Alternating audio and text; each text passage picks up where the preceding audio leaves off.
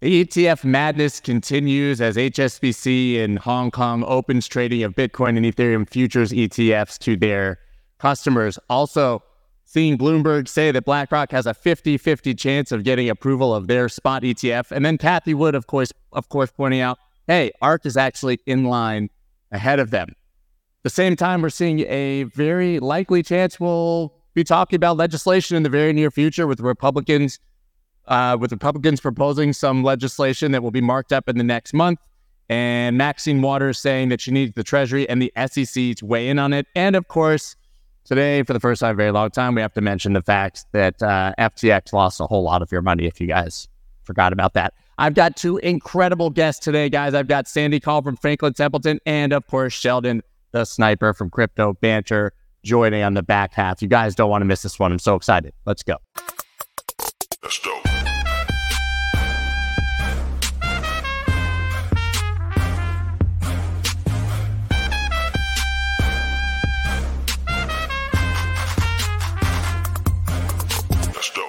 What's up, everybody? I am Scott Melker, also known as the Wolf of All Streets. Before we get started, please subscribe to the channel and hit that little like button right down below. We do have a lot of ground to cover today because I have two amazing guests. If you guys missed it on Twitter Spaces yesterday, I once again hosted Warren Davidson. We talked about obviously his movement to fire Gary Gensler and to restructure the SEC. We also spoke a bit about some of the topics today, which is the likely, hopefully, maybe approval of a Bitcoin spot ETF in the United States, what that would mean, and also, of course, his uh, goal of reconfiguring the SEC, which I think is a bit more of a long shot. But if you guys missed that, you can see it on my channels. You can listen back. Today we have another huge Twitter Spaces coming at 10:15 a.m. Eastern Standard Time. Now let's. I'm going to dig into the news very briefly. Then I'm going to bring on Sandy, and we're going to talk about it. It'll be just a couple more minutes of course, here, listen, we, we talked to uh, James Seyffart from Bloomberg. He said he thinks there's a 50 50 chance of a Black, BlackRock spot ETF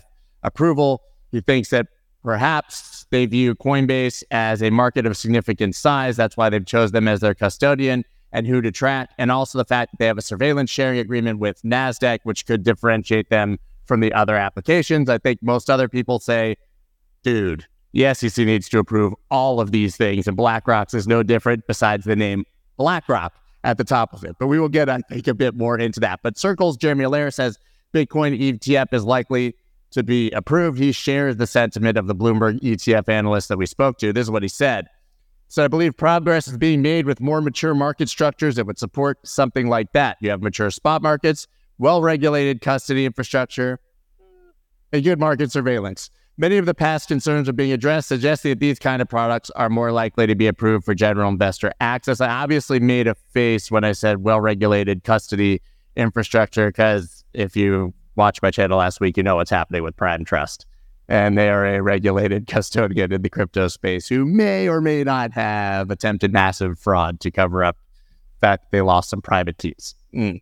But I do think in general that this probably means we're just going to consolidate into other institutional trusted custodians. Guys, what we're going to be talking about here is not going to be Prime Trust. We're going to be talking about Bank of New York Mellon, State Street, the big boys. That's why we have someone from Franklin Templeton here to talk to us about it. Cathie Woods ARK says it's first in line for spot Bitcoin ETF, and she's right. This game of whack a mole shuffle is absolutely hilarious because we've obviously seen, I believe, 22 previous spot Bitcoin ETFs approved, which is 60 plus rejections or kicking the can down the road, as we like to call it, that the SEC has done. You know, kick that can three more months, kick that can three more months, kick that can three more months, reject it. Right? That's what we've seen over and over and over again.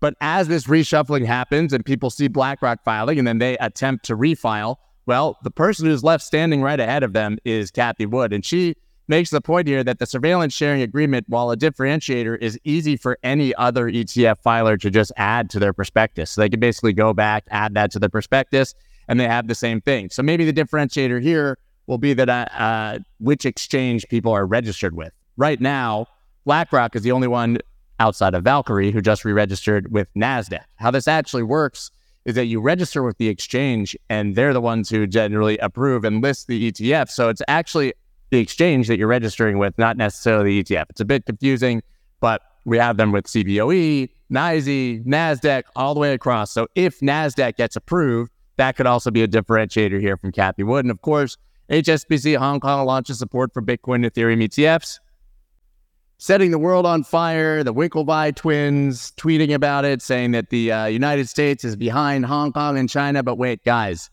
these are futures ETFs or packaging of existing futures ETFs. These are not Bitcoin spot ETFs. So th- they are not technically ahead of the United States. I think the story here is just that we see China opening the doors and the United States closing the doors. And I think that that is a bit more disconcerting. But these are products effectively that we already have, right? We have BITO, BTF uh, for Valkyrie.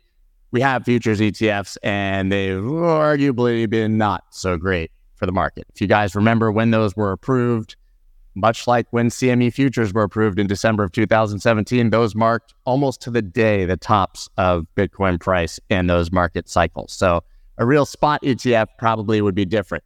Now we have to talk about something that everybody loves. It's our, our favorite topic. I've actually avoided it for, for months here. But Justin, bankrupt FTX says they've recovered seven billion in liquid assets. Eh, this is their chart of what they've got here. Liquid, they're calling their uh, Ledger Prime, Robinhood, uh, and these other assets 900 million worth. Semi liquid, which I guess we're counting as liquid, which includes, by the way, almost a $543 million in FTT. I don't know how liquid that is by definition, guys. I mean, imagine trying to sell $500 million in FTT on the market and see what that does for price and see if it's still $7 billion in assets. I mean, guys, you can you can look down this, but semi-liquid is five billion of effectively the seven billion they're talking about. They have nine billion total here, but completely illiquid on 3.2 billion of those assets. Like their venture capital book, Twitter, their Twitter investment, a bet on Trump to lose. I mean, this is where we're really down to like that $7 million of this balance sheet. Bottom line here is that there's still a humongous hole. FTX bankruptcy team is saying that the exchange owes 8.7 billion to customers. They have 7 billion in liquid assets, the bulk of which are marginally liquid. So not great news for creditors, although some are skimming, skinning it that way. I think that there's still a massive hole here to be fixed. And to that end, very unlikely that we get an FTX 2.0. Thank God.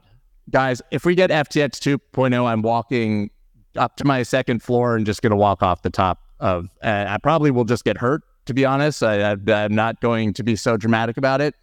But I don't think in the history of markets there's been a worse idea than FTX 2.0. Uh, except for maybe unless we start floating Enron or Theranos 2.0s, and maybe uh, we let Madoff's kids run an open Ponzi scheme. I don't really know but is there a more damaging brand name to the crypto space and to retail awareness than FTX? Literally call it anything else. You can take the technology, which apparently was superior. I don't buy that. I think all these exchanges are fine. I don't think there's anything unique to what FTX has at this point.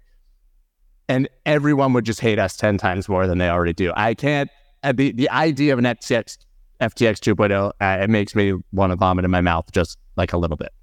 Let's not do that. And finally, before I move on and we we get to Sandy, which I'm so excited for, Representative Waters wants Treasury SEC input on the Republican crypto bill. I think it's funny that we're skinning like now the bills are Republican or Democrat. It's just the crypto bill, and there's actually people on both sides of the aisle that are openly supporting this. And the things being proposed in this case are just very sensible legislation on stablecoins. Much of this being borrowed from the Lummis Gillibrand bill of last year in the Senate which Lummis is a Wyoming Republican and Gillibrand, of all things, is a New York Democrat. The two of those people coming together to give sensible regulation, that should be the story that this is a bipartisan issue, not the fact that we're going back to Maxine. I took a lot of pictures with SBF and I'm super embarrassed.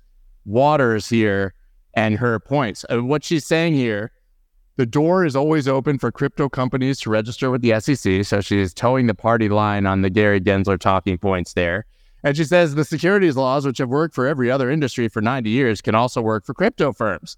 So she's concerned that the CFTC is going to get more uh, control here over uh, over the regulation and wants it to be pushed towards her friends in the SEC. I'm not even getting political about it. It's just there's no reason that very sensible. Hey, a stable coin should be able to exist, be backed by these assets, be audited. I don't see how that's a partisan issue. But I've got someone who might be able to help us with their thoughts. I'm going to go ahead and bring on Sandy now. Sandy, I have to say, hi, welcome. Hi. out of nowhere, and I said it to you when we recorded, ours was one of my top five most viewed, listened to, watched, commented on podcasts of all time. And I said that to you when we were recording. I was like, this was just incredible. It's going to be huge. And I don't know, because you got to get them in the door first. Maybe it was our title that said 1.3 trillion uh, Franklin Templeton that got him in there. But absolutely one of my most pop- popular conversations. So you really struck a nerve there. Great. Well, I had a lot of fun doing it with you, Scott. So I'm happy to be here today. Well, now we get to run it back. So I listen, Franklin Templeton, obviously one of the largest asset managers in the world, certainly in the United States, roughly 1.3 trillion dollars uh, under management. But you guys have been in crypto for a while. It's yeah. not you know, we're hearing the Black Rocks and all of these names, but basically you and Fidelity are the only two institutions I can recall that have been here for a long time. So does any of what's happening now change your view, both positive or negative? Well, look, I think what's happening now is very positive on a couple of fronts, right? I think first off, all this talk on ETFs, while many people may scratch their heads and say, well, what's so important about an ETF? Is you have to understand that ETFs have become in the past decade, Scott, the key vehicle to really start to deliver portfolios at scale right? It is an, a vehicle that is being used for wealth portfolios, robo advisory portfolios, uh, institutional portfolios. The ETF is a vehicle that has become very commonly used throughout the financial ecosystem. So, being able to deliver crypto through an ETF structure is really setting up that bridge that can allow broad mainstream investors to get access to crypto exposure without needing to go through the learning curve, which is tough for especially older investors like me, right? Setting up a wallet, getting set up account, trusting unregulated exchanges, right? This is a way for these investors to begin to put that portfolio allocation of crypto into their portfolios to get the diversification benefit, to get the upside benefit, and it could really open up the gateways, right? And then as they learn more, that's when you could really start to see people moving beyond the ETF type exposure and getting more and more interested in altcoins, more and more interested in the actual growth and the development and the advancement of the ecosystems that are being developed in the crypto world. But they need that bridge in. And that's why I think people are getting so excited about ETFs as a structure. And that would probably bridge them to learning more about the asset class, self custody, all the things that we sort of harp on, but you have to be able to start somewhere. And there's, it even goes deeper than what you said. I think there's the part where people would trust it and they need that vehicle. There's a lot of people who literally either they work on Wall Street, something they cannot buy spot Bitcoin, or they're only allowed to buy so much with a prime broker. This would open the doors to all those people who even just can't for various reasons buy buy Bitcoin, right? Yeah, and it's really moving it into the accepted financial ecosystem, right? Yeah. So, apple Yeah. Is Bitcoin going to be around? Is Bitcoin going to collapse to zero? I mean, the number of times I've had people hold up pieces of paper for me and rip the paper in half and saying that's what Bitcoin is worth. You know, all those people are, you know, now filing for ETFs. So I think that. Did you tell them that it just doubled in value? I did. You got two of them now You got one and it turned into that's the, right. But so with the positioning now of the ETFs with BlackRock, is that changed Franklin Templeton's strategy at all, or is what you're doing has been well in motion? I know, obviously, or is, does that not change at all? Uh, yeah, I mean, look, we we are big believers in the whole space, right? We uh, have built our own products, both in the regulated listed token space uh, listed security space, and we are building out research and model portfolios uh, that we're delivering through SMAs and through institutional mandates. That we have over 10 model portfolios now that have anywhere from 15 to 20 coins in them that we're doing individual research on. So we're big believers in the space. And, and you and I talked about we have this thesis that the emerging ecosystems are really the next digital frontier risk asset, right? They are really like digital nation states.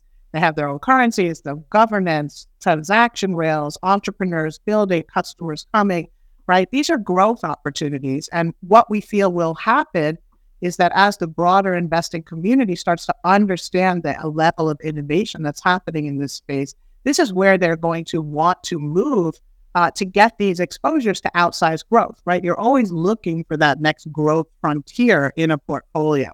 Uh, but we think that the ETF structure, as I said, is this bridge that's letting more people in. We've already been working uh, on an exchange traded product in Europe. You'll hear more right. from us in the US. But you know, we want to stress that it's just a stepping stone. We still think that the real goal is to open up all of the ingenuity and creativity uh, that is really, really exploding in the crypto space. But a lot of people don't see it because it's hard for them to access and and it feels like you need a lot of specialized knowledge to participate. And that's what the ETF may help solve for. It sounds like Franklin Templeton is playing 4D chess because you're way ahead. You're if the expectation is that one day, whether it's these or not, a BT, Bitcoin ETF gets approved, it brings more people into the space.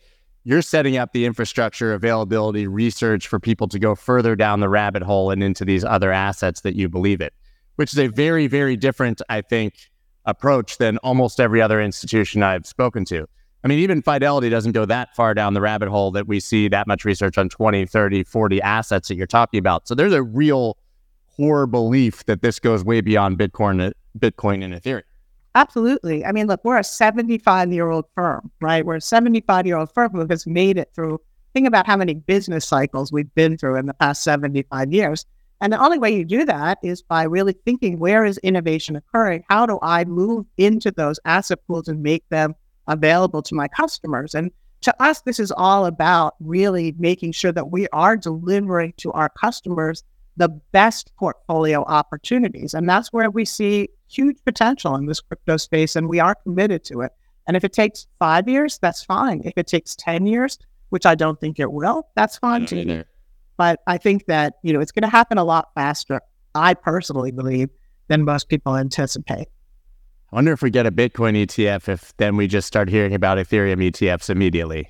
Do you think? Yeah.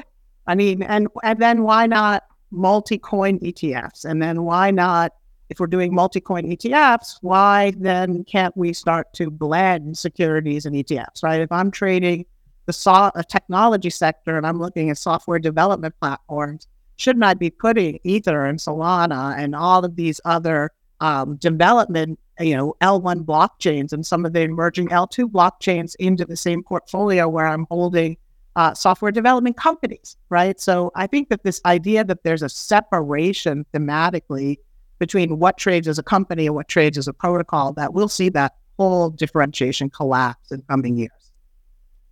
Well we love that.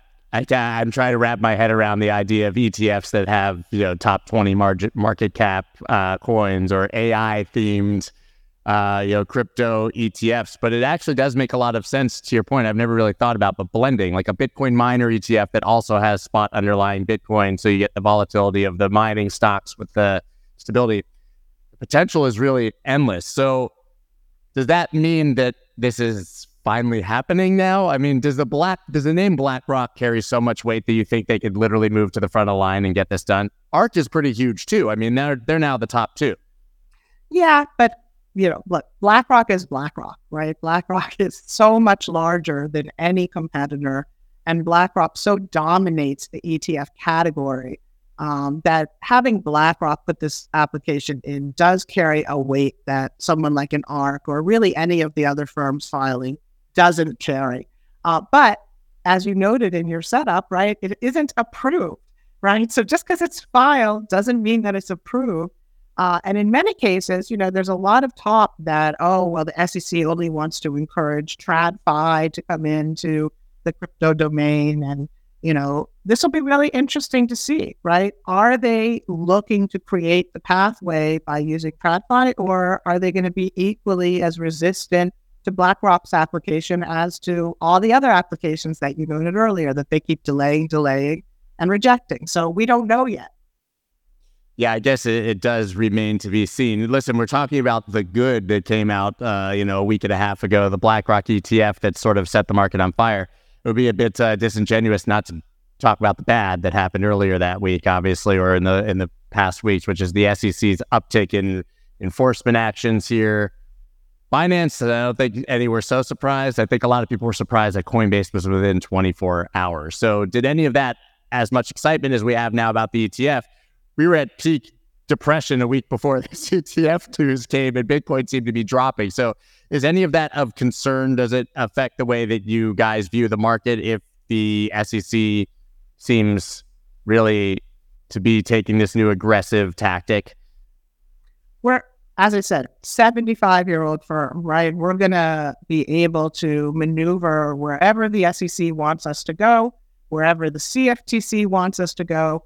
Um, and as they're making all of those decisions, we're a global asset manager. So you noted earlier the really exciting moves that are happening in Hong Kong, um, the exciting moves that we've started seeing coming out of the Middle East, out of the UK, the greater embracing of the overall infrastructure opportunities in Europe, uh, what we're seeing down in Brazil. We operate all over the world. So we're really, you know, moving forward where regimes are ready to move forward, working with the SEC and, and watching where they're ready uh, for the ecosystem to progress. Uh, and we're going to move in all of those locations because this is something we believe is going to become a core part of our business over time. We, yeah, we just talked about Hong Kong obviously opening the doors. We're seeing them push their banks to service the a lot of the crypto companies that lost their banking rails in the United States. Obviously, opening the door to retail to buy ETFs. Were you surprised to see Hong Kong coming in so aggressively? Do you think this is actually related to the crackdown, or do you think that it's just coincidental timing? I, I don't think there's anything coincidental going on with Hong Kong these days. Um, I think that look, in many ways, China was far ahead of where anyone else in the world was for quite a period, right? They were the first to develop their own CBDC. They've been doing policy experiments, which we're not seeing any other government really trying, where they were actually depositing money, digital yuan, into individuals' accounts and it had like an expiry date. So, talk about having an option to pump the economy, right? If you have got money in your account and they tell you it's only good for the next 48 hours, I think most people will find a way to spend that money, right? So I think China is testing the waters through Hong Kong about what it can do in the international marketplace. And I think that, you know, this starts to play into a lot of political and geopolitical maneuvering that's going on. Uh, and you could start to see uh, a real backlash growing within the United States if we don't start to get rules in place and if we don't start to get um, a, a more inviting sandbox, right, for people to be finding the right path forward, right? I don't think it's necessarily that the existing rules are great. Come on, sign up for them. Well, if they think they're great, need a path, right? Like, what is the pathway? What is the paperwork you need to file? Where are you going to get the approvals, right? I think there's a lot to fill in on the SEC's current stance, um, and that if they're serious about thinking that the rules are adequate, they should be coming forth with more guidance on how to get there. Yeah, I agree. And then on top of all that, you have to be insanely wealthy to even go through that process if you could register. I mean, if you're just an entrepreneur with a cool idea that's blockchain based, where are you going to get the four or five million dollars to even attempt to get this approved, knowing that it's going to take years and you're likely going to get rejected?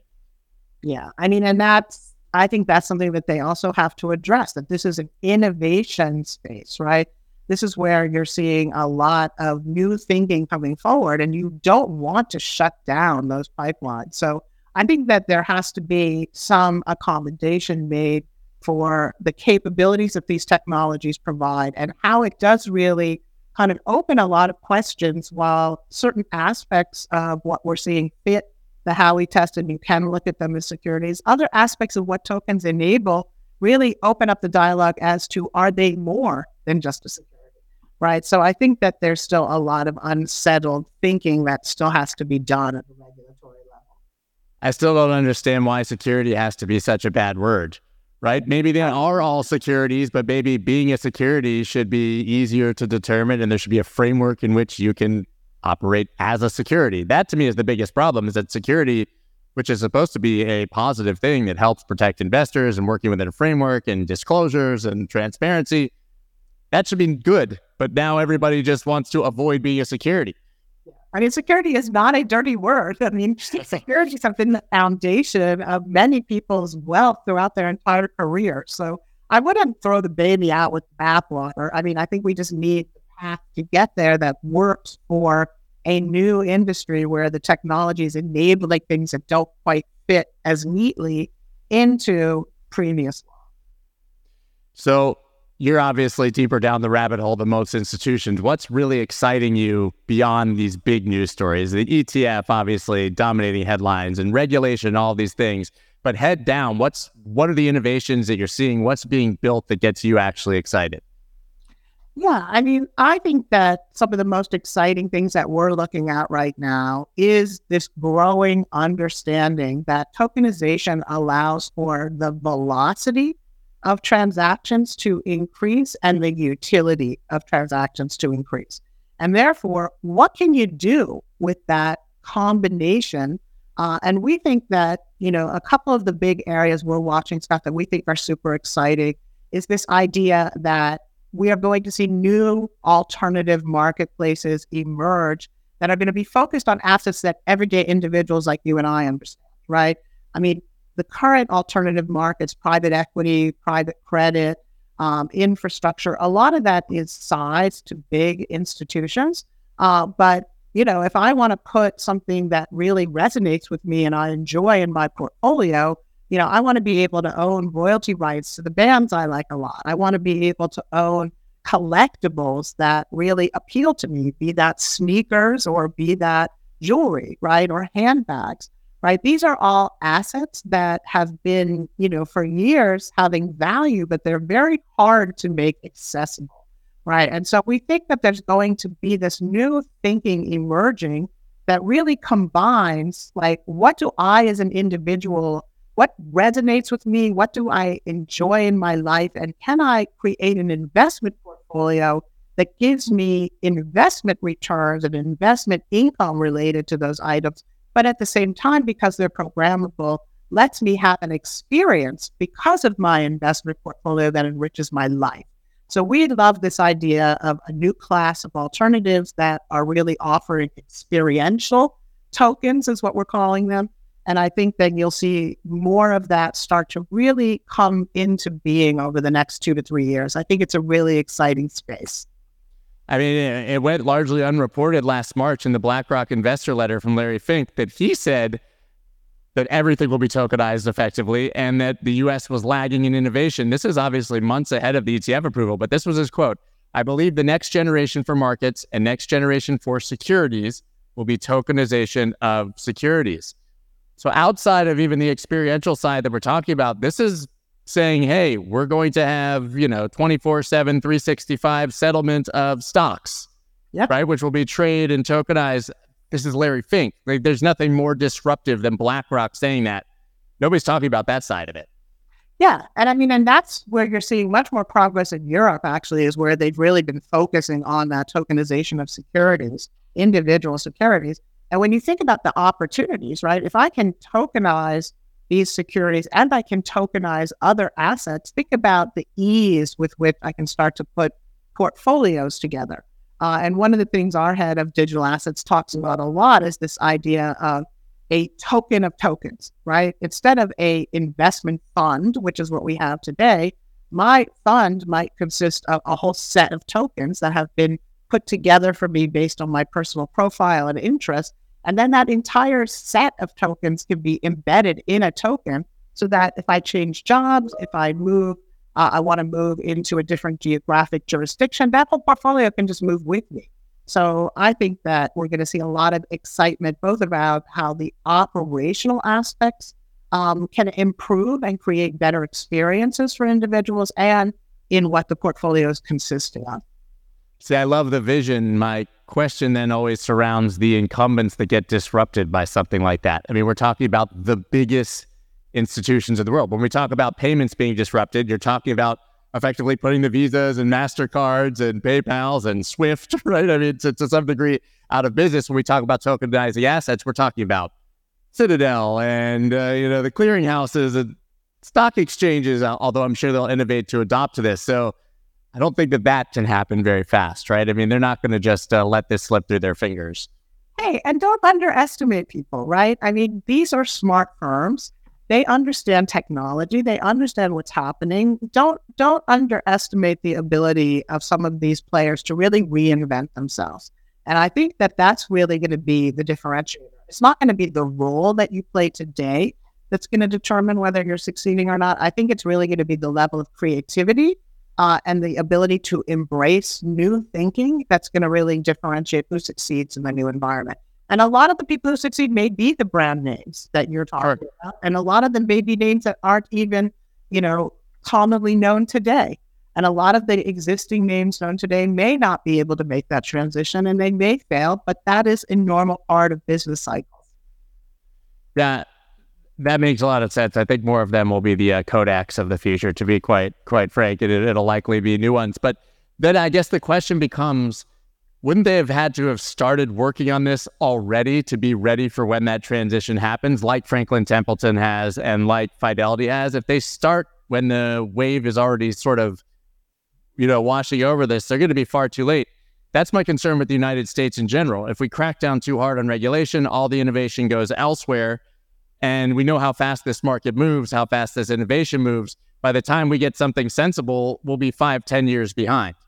Yeah, but what you'll often see is that there will be players whose entire purpose becomes helping close that gap and getting some of these firms that started later caught up.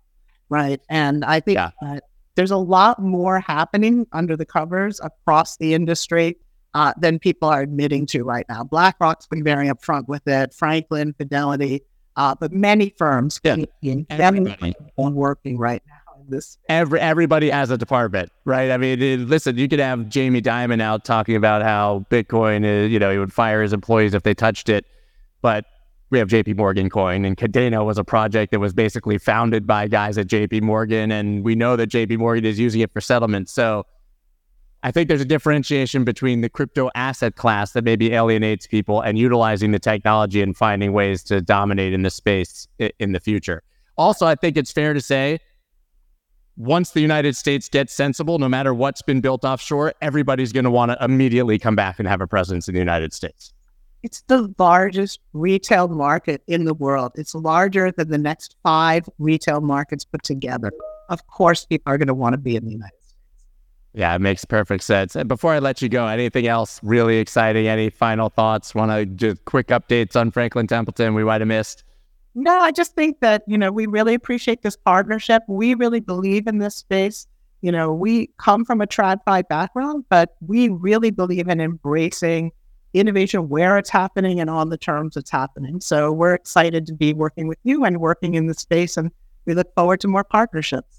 Awesome. Thank you so much, Sandy. Really appreciate it. You're welcome back, of course, anytime. And we got to get you on Twitter Spaces. I know you're not a big Twitterer, I will do it for you, Scott. But we, we got to get you there. Thank you so much. Everybody, please uh, check out. I think we have your LinkedIn uh, links down below if you need to reach out to Sandy and figure out what's happening over at Franklin Templeton because it's a lot. Thank you so much, Sandy.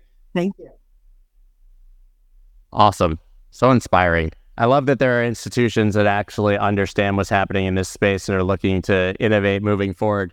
Like she said, I think that there's a lot happening under the hood that we don't know about, which makes me a little more bullish on the regulatory side. I don't think maybe it's going to be as bad as we think, considering we're talking about the biggest institutions in the world who work with these regulators and, and speak to them on a daily basis. It does, to a bit, feel like maybe we see the uh, crypto natives who built it maybe in a less regulatorily clear, regulatory clear environment go away. But I do think that this uh, space is going to be around for a very, very long time and largely controlled by by the Wall Street side. Guys, now done as we've been doing with the new format here. We talk about the news, try to talk to a guest, and then we bring on a trader. And this is the first time uh, that we've had him today. I think we're benefiting maybe from Banter not being on right now because Ran is out in LA doing Killer Whales, uh, which is the Shark Tank type show. Guys, I know you all want it. We got Sheldon the Sniper. What's up, man? think we got you. Hi, brother. What's happening? Thank you, thank you, thank you for having me, bro. This guy's uh, it's a, it's an honor, man. You come come bless us with the presence over from banter over to here. But a lot happening in this market right now, man. I know that you're you're watching a lot of things. I've got my clickbait title here. Can institutions push Bitcoin price to forty thousand?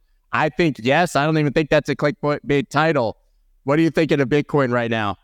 So you got to have your thoughts about what's clickbait, what's not. For me, it's uh, this market's going to do whatever it wants, and whatever scenario plays out, you got to be ready. So there's never anything in my brain that says Bitcoin can't be 40k in the next week because if I do have that scenario in my head, at least if it does happen, I'm not surprised. And I think that's the big thing you got to run with this market is anything happens at any single place. So obviously, recently we've had this little Bitcoin push, and I think uh, we can't deny anymore that the market has started uh, showing a really good amount of strength from the bulls, specifically after the the last week. You know, we had eight weeks to the downside, uh, a lot of FUD and I started to look at my little uh, emotion chart there to be like, where's everyone emotionally at the moment? And they're saying it's going to zero, everything's going down. And I was like, whoa. yeah, it's so like you know they kind of we kind of joke that everything's in the chart. So if you were watching sentiment after the Binance and Coinbase enforcement action, and you were like, like you said, everything was going to zero, the BlackRock ETF news shouldn't even be that big of a surprise because you knew something was coming to the other side.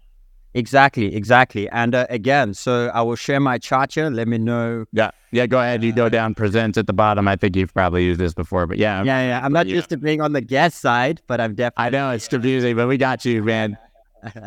so obviously, what happened, bro, was we we we ended up having a really good start of the year. Uh, we ended up going all the way to the the this resistance over here, which was the the the first May crash of the the 2020 bull market uh, 2021 bull market. And uh, basically, since then, you know, we've been below. We've been below the previous resistance. And it was nice to see this year after the FTX collapse that we started the year off strong. And I think the first uh, week of the year, we reclaimed a very important moving average. Uh, the 200 day moving average. We started to show a little bit of progress, returns it into support. And from then, you know, Bitcoin's been on a little bit of a rampage. And I think the big question was, was is there still depression to come? And I think, you know, this was a big thing because it's like there's still a bunch of junk in the market. Even though we've been through so much, there's still so much within the market. Are they going to send it through this crazy phase that I heard about? And I'm sure you were in that phase too of the 2018, you know, the 2018, mm. 2019, when yeah. nothing was happening. Like, was that still to come? And ultimately, you know, we got to the major resistance and we rejected. And everyone just went down to the point of that was it. We're possibly coming down to test the range lows, or we're going to go into depression for a while. And uh, then last week came, or the week before came, everything was going to an end. And uh, something very simple as the weekly stochastic RSI was getting to the bottom. And it's like, as much as things are seeming very much to this point of it's all coming to an end, guys, it's a big lesson for you within crypto. You got a specific amount of coins, and people want those coins. So whatever comes out and whatever panic comes out there, you got to make sure that you focus on something that doesn't allow your emotions to overpower you. You know, the biggest thing that we're doing in these markets is we're throwing away our Bitcoin and our tokens by FUD and by fear. And for me, I jumped onto the chart. I saw us make our way down. I had a very important trend line on the weekly, just tracking the momentum. That's all that I do. I don't need to predict where Bitcoin's going. I just got to, to, to track the strength to the upside or the downside, and we hold in the line. And the fact that we got there and we literally hit that, the 200 day moving average and the RSI reset, we had a bounce. And therefore, what happened was everyone that got trapped through the FUD last week literally got erased and they want to buy back now. And that's the thing. It's a rinse and repeat, right? Because humans, humans get a human. You know what I mean? Like every single time, the people who say it's dead, they sold it, they're never coming back. Wait till Bitcoin's fifty thousand dollars, and they're all buying back at twice the price they could have just got it out. That's just the way it works. When I look at that chart that you're sharing right there, I mean, I, I have effectively the same ones.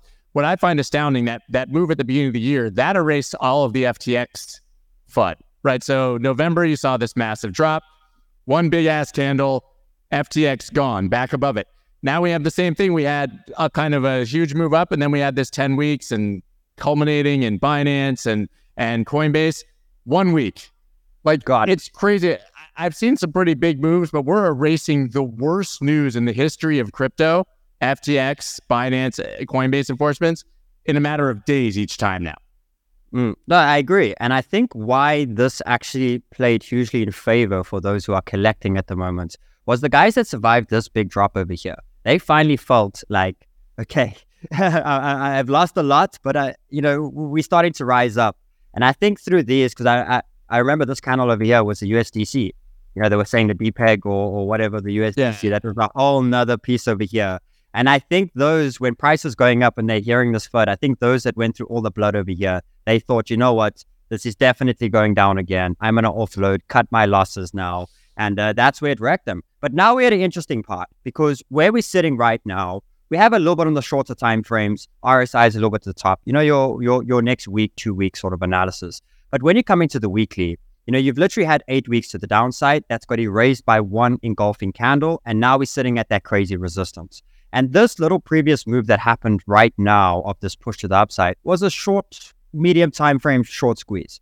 What I'm interested in now is do they get through this next level? Because the way it works with me with trading is as much as I love tokens and love fundamentals, I just trade gaps and areas. And for me, after this zone over here, it says if we have a solid breakthrough this area, we are entering the, the, the possibilities of a 35 to a 40K Bitcoin. And ultimately, this would create a weekly squeeze to the upside. And uh, the big thing is anyone that again thinks Bitcoin is going down to those lows and the low is not in just yet is trying to short this area right now. Therefore, their stops are sitting just above the zone here.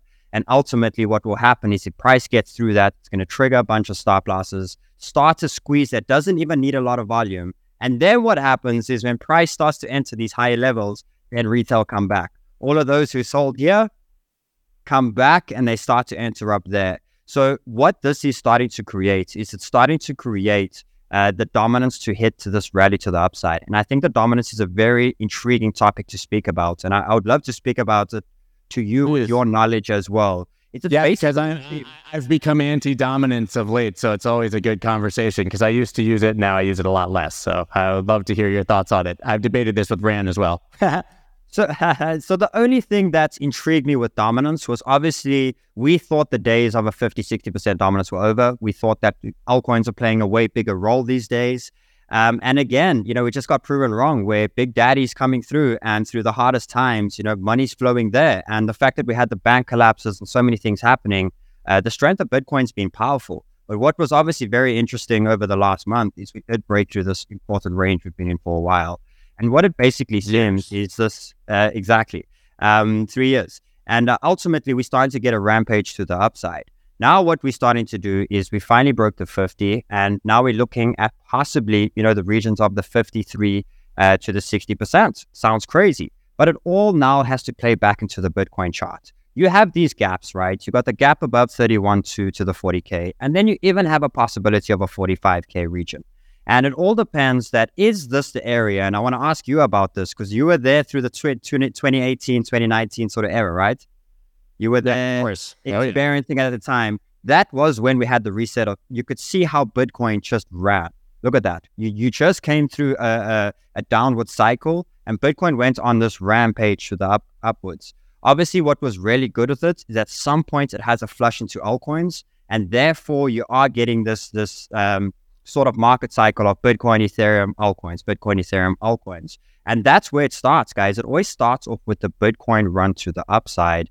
Uh, and then it starts to get diversified. And ultimately, you start forming these flags that then get in. So for me, as an altcoin, as, as someone interested in Ethereum, I've been loading up before the hype has come. I've been loading up before it does start going through those, those, those craziness. The only thing is here is this may just be the start. This may be Bitcoin domination just for, let's say, the next three to three to four months. Now, guys, I mean, it would rationally make sense. Yeah, I mean, that would rationally make sense. But uh, first of all, I don't think we go back to those same 70, 75, 80% highs. A few things that I to note, and this is why I talk about Bitcoin dominance being different now. I'm not saying it's useless, but there's a few things. Bitcoin dominance is a reaction to what's happening in the market, not a predictor, right?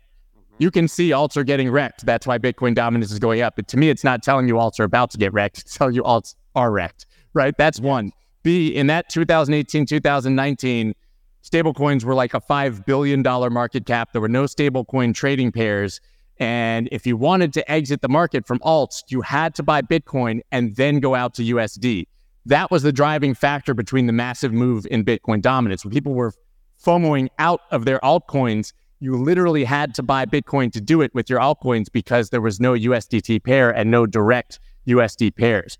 Now stablecoins are like 125 billion of the market roughly. So it's very different. That's the argument, I guess, to use dominance without stablecoins as the chart, although it shows you the same story. So the thing is but, with dominance, yeah. I agree, it's a trap. it's a trap because right now it's breaking. We see it all over crypto Twitter. Everyone's thinking, should I get into Bitcoin? And that's the big thing. I'm looking at altcoins now. I'll just tell you flat. Exactly. Exactly. If, if this, if, I'll show you. I, I have to even find my dominance chart. But if Bitcoin dominance was a shit coin right now, I'd be tra- I would be shorting the hell out of it. That's all It is. And look here, just to just to show that to you again, RSIs are getting to the top on the week with when bearish divergence. With, with bearish bearish divergence. divergence. I can Exactly. see it right exactly. there. I don't even need to like look at it. To, I'm trying to get. I have a couple of these, but uh, So show you. Same thing. Yeah, same idea. You get it. So ultimately, guys, what they're trying to do is not only did they try fud you out of the entire market, now they're trying to fud you into Bitcoin. And this is just me as a chart sort of guy. This is where they're going to make you want to sell your altcoins. And here's a perfect example of one of the altcoins I want to speak about. It's Solana. And I would love to know your takes on this. There's obviously a lot of attacks. It's I wanted on your thoughts on the Robinhood and Celsius sell-off. I, I mean, I haven't talked about it today, but for anyone, since we're going to talk about Solana, anyone who doesn't know, Robinhood made the announcement that there's, I think it's today. Well, today is the end of support for Solana, Matic, ADA, and we all know that means they have to sell them off uh, in theory. And also, then Celsius going to be selling off the exact same ad- a- assets by like July 1st. First of all, I don't, I don't know if it's as big a deal as we think because Voyager, others have done that. They just did it quietly and you didn't notice it in the chart. But you can go ahead. I agree. For me, it's showing the damage has been done. There might be slightly shorter time frame damage, but ultimately, again, it's the uh, the news. You know, the news is coming in, and ultimately, you're too late by the time the news has come through. These guys are way smarter, and I kind of feel we don't even know a lot more to what is seen out there. When it comes to the chart wise, it's again, you know, you're looking at a token. I'd love to know if you still believe in Solana. Do you still think I do. Solana? Yeah, I do because when you look, when you dig in more fundamentally, uh, uh, when you dig in more fundamentally to it, developer activity is still up. I mean, these guys put out a phone. Like, I'm not saying that that's going to get major adoption, but Solana has largely corrected most of their issues. We haven't heard about their downtime that we used to. I mean, I just think there's a lot of people who are still passionate about it. And once again, this is the narrative thing you're talking about. This is like this is Elon Musk goes on Joe Rogan and smokes weed, and Tesla's going to zero, and you buy Tesla and it goes up ten times. Right. Exactly. So, so me personally, I've been buying a lot of Solana. Me, me personally, at the moment, I've been getting in a lot. It's the same thing within the dominance. Everyone's now focusing through uh, throughout on Bitcoin. I think Bitcoin's overpriced at the moment, uh, just to to accumulate for the longer term. But I look at this chart over here. Firstly, seeing a great possible double bottom. Secondly, seeing how the market literally went through this full bull cycle and ended up completely back to the reset. And this is what the market completely back. The difference this time, though, and what people don't realize, it may have been three years later. Anything you have in crypto, guys, it works as something as resistance and support. Something that was previously a top must come and be tested at some point. You know, this is how things work. And ultimately, later on, three years later, four years later, we've had this retest. And what was previously resistance, where people thought Solana was expensive then, is now the new floor and the new base at the moment. Secondly, what I have is I have this RSI tapped out at the bottom. So again, are we going to sit here and say news is going to come and bring it down the same as two weeks ago where everything was going to zero? The news basic passed. thing, the news is past. And secondly, above that, why I fell in love with technical analysis was I could look at an approach that's not emotional, and not my opinion. It's literally what the chart is showing right now. It is showing on support as things speak. It's showing an RSI on the weekly, which means that ultimately after this, we can be looking at a couple of weeks, if not a couple of months, of some return from the bulls within Solana.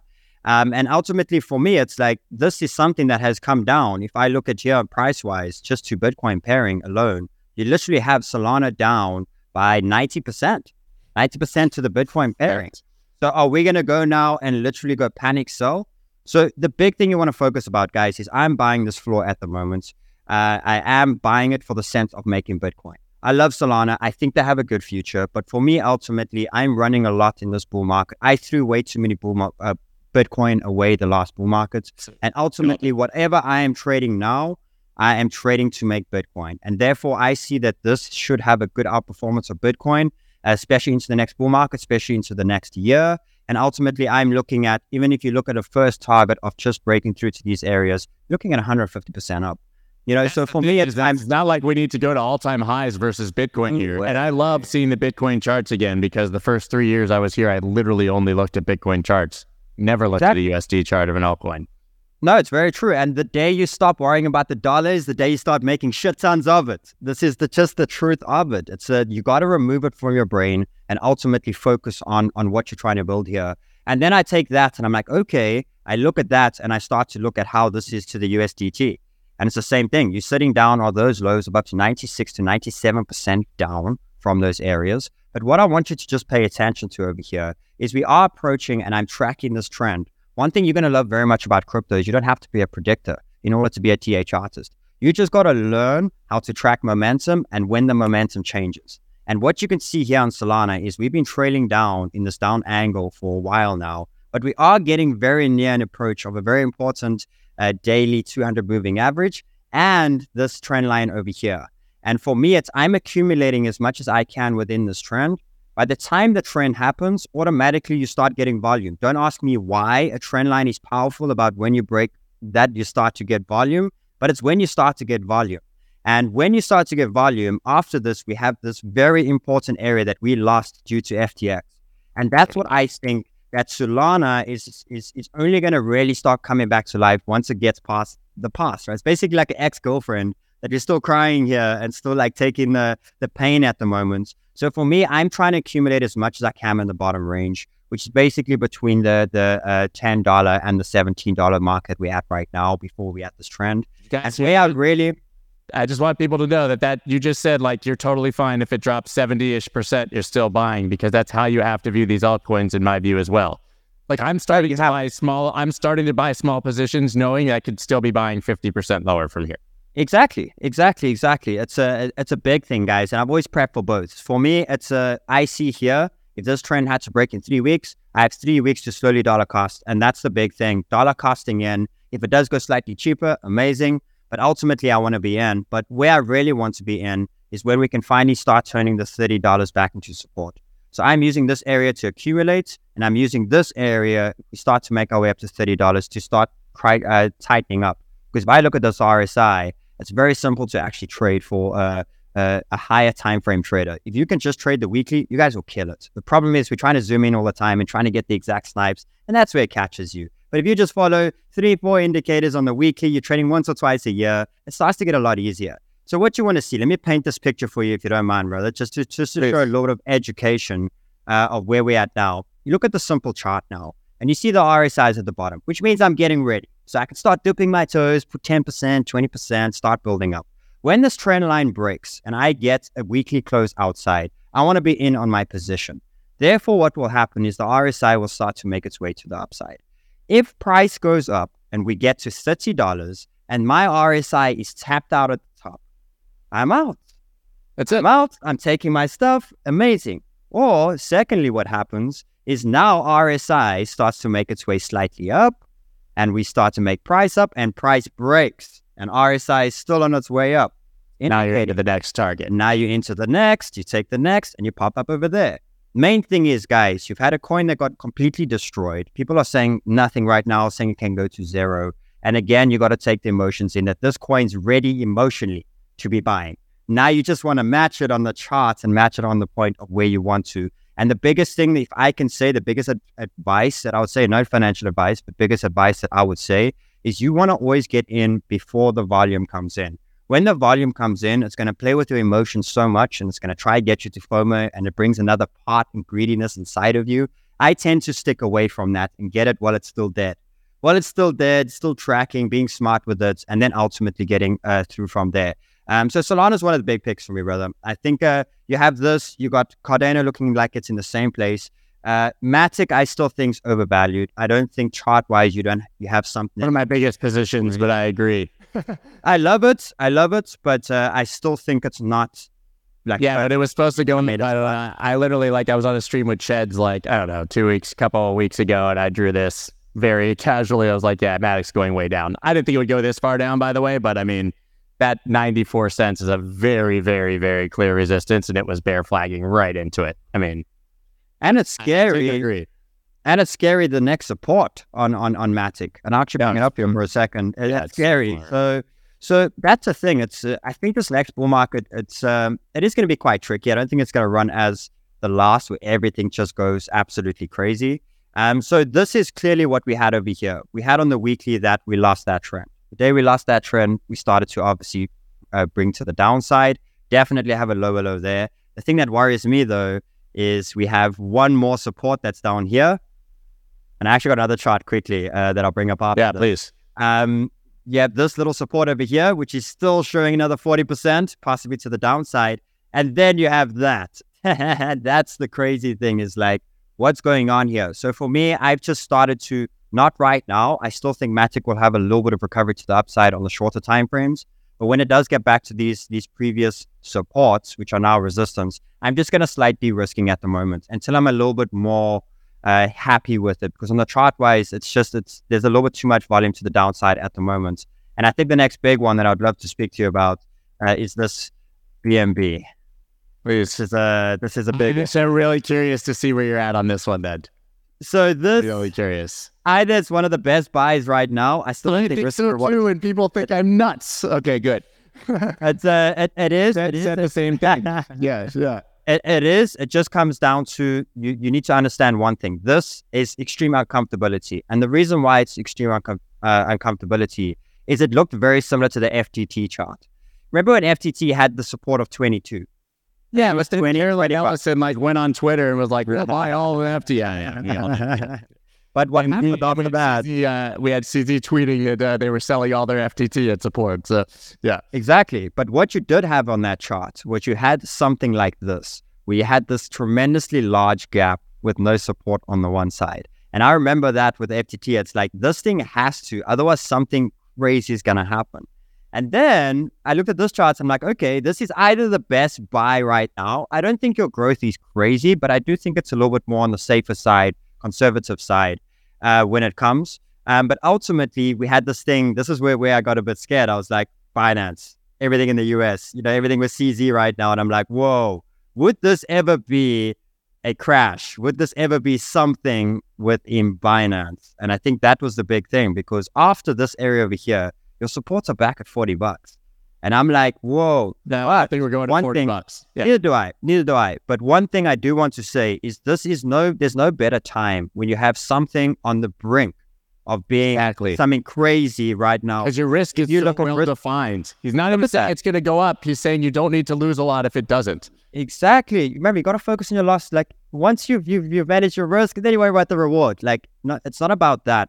It comes down to exactly I can take this trade. I know where to protect myself, and I know when clearly to make a decision if it goes against me or if it goes with me. And that's the big thing when it comes to this. So risk to reward, this is probably one of the best areas that you could be loading up with protecting yourself right below here because you know that there's a huge gap below that. Um, but it is interesting. It is interesting how near they came for Binance and they came for that.